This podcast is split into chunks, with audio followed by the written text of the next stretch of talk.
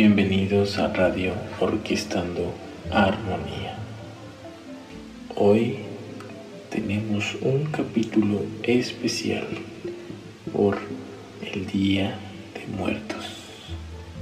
Soy Andrés Santín y hoy te platicaré de esta celebración tan especial aquí en México para los mexicanos.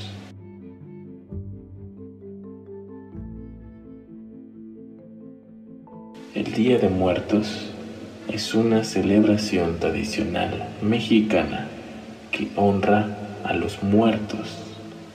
Tiene lugar los días primero y 2 de noviembre y está vinculada a las celebraciones del Día de los Fieles Difuntos y Día de Todos los Santos. Esta festividad se celebra principalmente aquí en México, también tiene lugar en otros países como Bolivia, Perú, Ecuador, Guatemala y en menor grado en países de América Central y en la región andina de América del Sur. Esta celebración viene desde el pueblo teotihuacano, acostumbrada a hacer una ofrenda en honor a los fallecidos en casi todo el tiempo, practicando cansados pero intensos rituales con el propósito de que el difunto llegase con bien a uno de los cuatro paraísos según su forma de muerte, conteniendo comida, copal, vasijas, cuchillos, piedras de jade y semillas. Utilizaban a los perros de razas Xoloescuintles para que les ayudasen a hacer la luz en el paso por el inframundo y no se perdieran sin antes llegar al paraíso, sacrificándolos y enterrándolos junto con la persona fallecida. Para los antiguos mesoamericanos, la muerte no tenía las connotaciones morales de la religión cristiana que actualmente conocemos, en la que la idea del infierno y el paraíso sirven para castigar o premiar.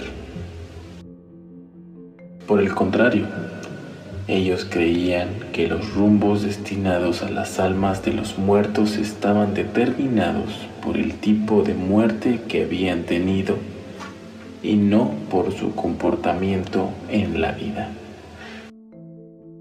Las principales civilizaciones representativas del área mesoamericana aquí en América fueron los aztecas y los mayas, desarrollando una rica ritualística alrededor del culto de los antepasados y de la muerte en sí misma, lo que constituyó el precedente del actual Día de Muertos, en el que pervive aún parcialmente la cosmovisión de aquellos pueblos.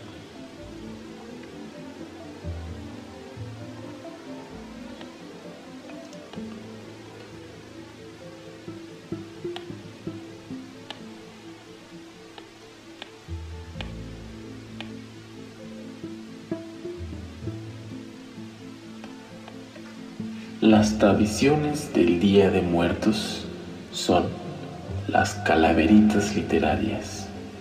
Se les llama así a las rimas y versos en forma de broma que las personas utilizan para recordar a sus difuntos. También tenemos el grabado o la litografía.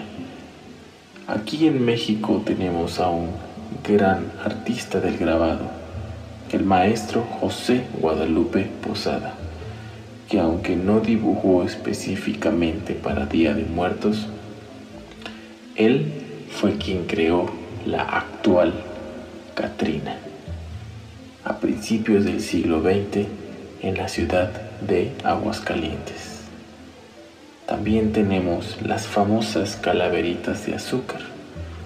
Son dulces en forma de cráneo, generalmente realizadas de dulce de azúcar, chocolate, amaranto, entre otros materiales. Estas sustituyeron a los cráneos de seres humanos que las culturas antiguas ponían en sus altares. Hasta la llegada de los españoles fue que se sustituyeron por calaveritas de otros materiales. El tradicional pan de muerto es un tipo de pan dulce que se hornea en diferentes figuras, desde simples formas redondas hasta en formas de cráneos, adornándolos con formas de huesos hechas con el mismo pan. Se les polvorea azúcar y se elabora con anís. Las flores. Durante el periodo de Día de Muertos, el 1 y el 2 de noviembre, las familias suelen limpiar y decorar las tumbas y o altares con coloridas coronas de flores, de rosas y girasoles, entre otras, pero principalmente el cempasúchil, las cuales se cree atraen y guían a las almas de los muertos. La ofrenda o altar de muerto. Se cree que las almas regresan de visita. El primero de noviembre llegan los niños y las almas de los adultos llegan el 2 de noviembre. En el caso de que no se pueda visitar la tumba, las familias elaboran detallados altares en las casas donde se ponen ofrendas que pueden ser platillos de la comida favorita del difunto, el pan de muerto, vasos de agua, mezcal, tequila, pulque, atole, cigarros e incluso juguetes y accesorios de las almas que están de visita. Todo esto se coloca junto al retrato de los difuntos, rodeado de veladoras y un camino de cempasúchil para guiar a la persona hasta estos accesorios. En cada altar se pone un retrato de la persona recordada. Se pone una cruz, símbolo introducido por los evangelizadores españoles. También se cocina calabaza en tacha o calabaza en dulce. También en este altar se coloca papel picado. Suele adornar las ofrendas con papel, que es una artesanía mexicana. Los colores siempre van a ser morado y naranja. El agua tiene una gran importancia ya que entre otros significados refleja la pureza del alma, el cielo continuo de regeneración de la vida y de las siembras en la ofrenda, se representa siempre con un vaso lleno de agua que sirve para que el espíritu mitigue su sed después del viaje desde el mundo de los muertos. En México, celebramos el Día de Muertos de diferente manera por diferente región. Cada uno de los estados que comprenden nuestro país tiene una diferente celebración.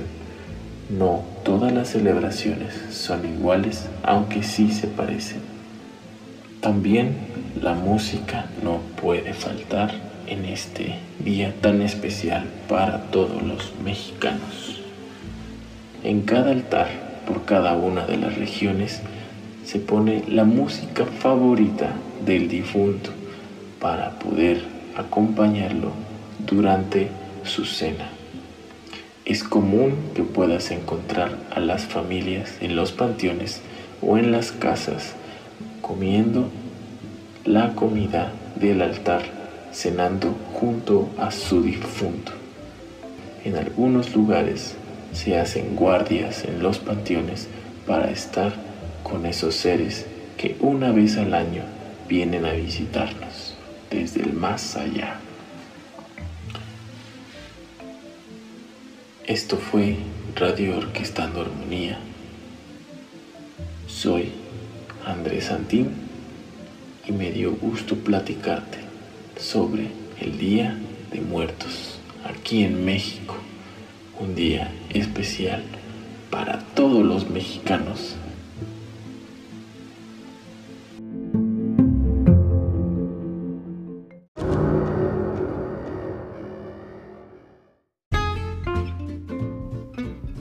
Radio Orquestando Armonía, haciendo comunidad en Boca del Río.